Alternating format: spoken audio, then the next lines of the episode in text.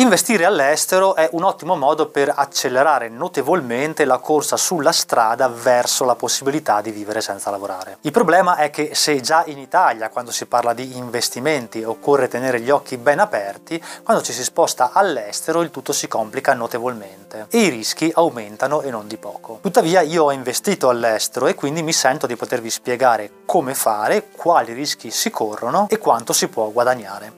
Io sono Francesco, vivo senza lavorare e questo è il mestiere di vivere la vita.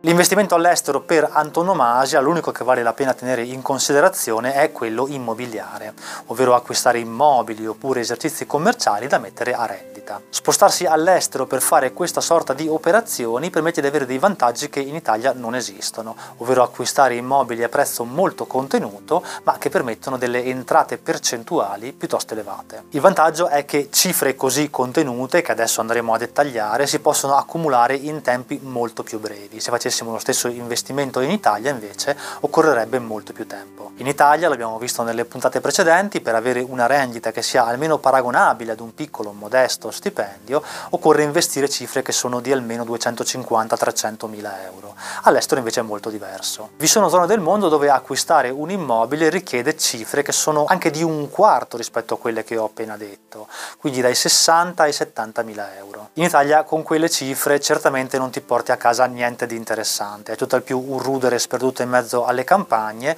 oppure un piccolo appartamento ma completamente da ristrutturare. In alcune zone del mondo invece con cifre che vanno dai 60 agli 80 mila euro si possono acquistare appartamenti in zone di mare che possono subito essere affittati a turisti. Questa forma di investimento infatti non consiste nell'acquistare immobili e poi rivenderli sperando in un aumento dei prezzi di mercato, ma di ottenere da questi dei guadagni costanti attraverso appunto il meccanismo degli affitti. Facciamo dunque una breve carrellata di di alcuni dei luoghi dove conviene tenere gli occhi puntati per cercare qualche buon affare al fine di fare questo investimento. In Repubblica Dominicana e in Thailandia si possono acquistare villette unifamiliari con cifre che partono dai 50.000 euro e che sono posizionate in zone limitrofe alle spiagge. Se si vuole invece spendere un po' di più e salire magari a 150.000 euro, si possono acquistare vere e proprie unità di lusso con piscina privata. Anche Panama è un luogo da tenere in considerazione con 60-70 mila euro si possono acquistare appartamenti con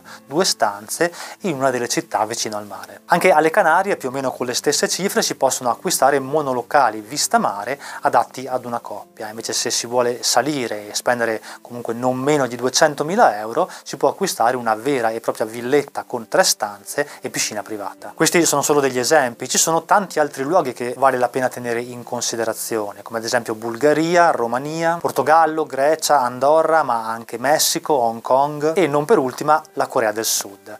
Se vogliamo farci un'idea dei prezzi e della tipologia di immobili che possiamo acquistare in questi luoghi, il sito che consiglio di utilizzare è idealista.com. Vi lascio qui sotto il link in descrizione, è uno dei siti più completi e possiamo letteralmente trovare decine di appartamenti per qualsiasi luogo del mondo probabilmente Idealista è il miglior punto di partenza per incominciare a farsi un'idea delle opportunità di acquisto, quindi di investimento, che ci sono fuori dall'Italia. Si comprende quindi che davvero con cifre molto contenute si possono acquistare appartamenti interessanti. Visto che l'idea è quella di poi affittare a turisti, molto probabilmente i guadagni sono assolutamente paragonabili a quelli che potremmo ottenere in Italia affittando ad esempio una famiglia. Alle isole Canarie, dove io ho esperienza, gli affitti ad esempio partono da almeno 500 euro al mese e visto che abbiamo investito una cifra che è di almeno 4 volte inferiore a quella che dovremmo investire in Italia, beh, il guadagno percentuale è assolutamente elevato. Naturalmente però investire all'estero comporta rischi piuttosto elevati, questo va detto,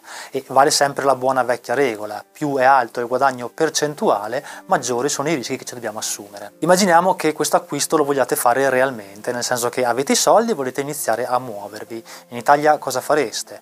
Comincereste a guardare molti immobili con calma e valutandoli con molta attenzione.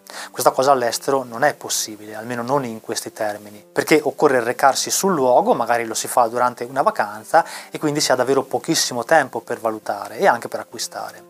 Questo già comporta un rischio, al quale poi si aggiungono altri rischi se non conosciamo bene le condizioni delle compravendite immobiliari in quel paese, che possono essere anche molto diverse da quelle italiane. Ecco quindi che risulta necessario, come ad esempio ho fatto io, appoggiarsi a qualcuno di assolutamente competente ed affidabile, soprattutto qualcuno che ha già aiutato con successo altre persone e del quale possiamo verificare di persona l'onestà e l'affidabilità. Purtroppo molto spesso non è facile trovare figure di questo tipo, infatti all'estero si consumano truffe all'ordine del giorno, con appartamenti pieni di problemi, appartamenti che magari non appartengono nemmeno al venditore, notai compiacenti che sono d'accordo con il venditore o addirittura fasulli. Una volta poi acquistato l'appartamento i problemi non sono finiti, anzi sono appena iniziati, perché per poterlo gestire, cioè affittarlo, pulirlo e intervenire in caso di problematiche, occorre ancora una volta affidarsi a qualcuno in loco che sia assolutamente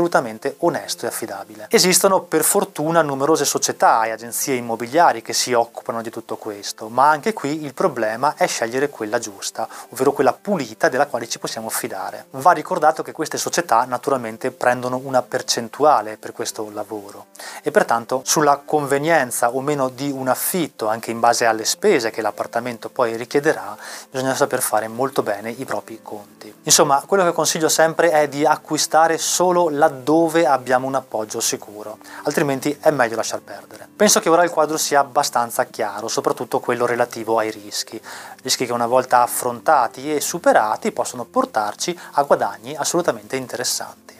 Anche per oggi vi ho detto tutto, io vi ringrazio tantissimo per essere stati con me e noi ci vediamo mercoledì prossimo con un'altra puntata del mestiere di vivere la vita.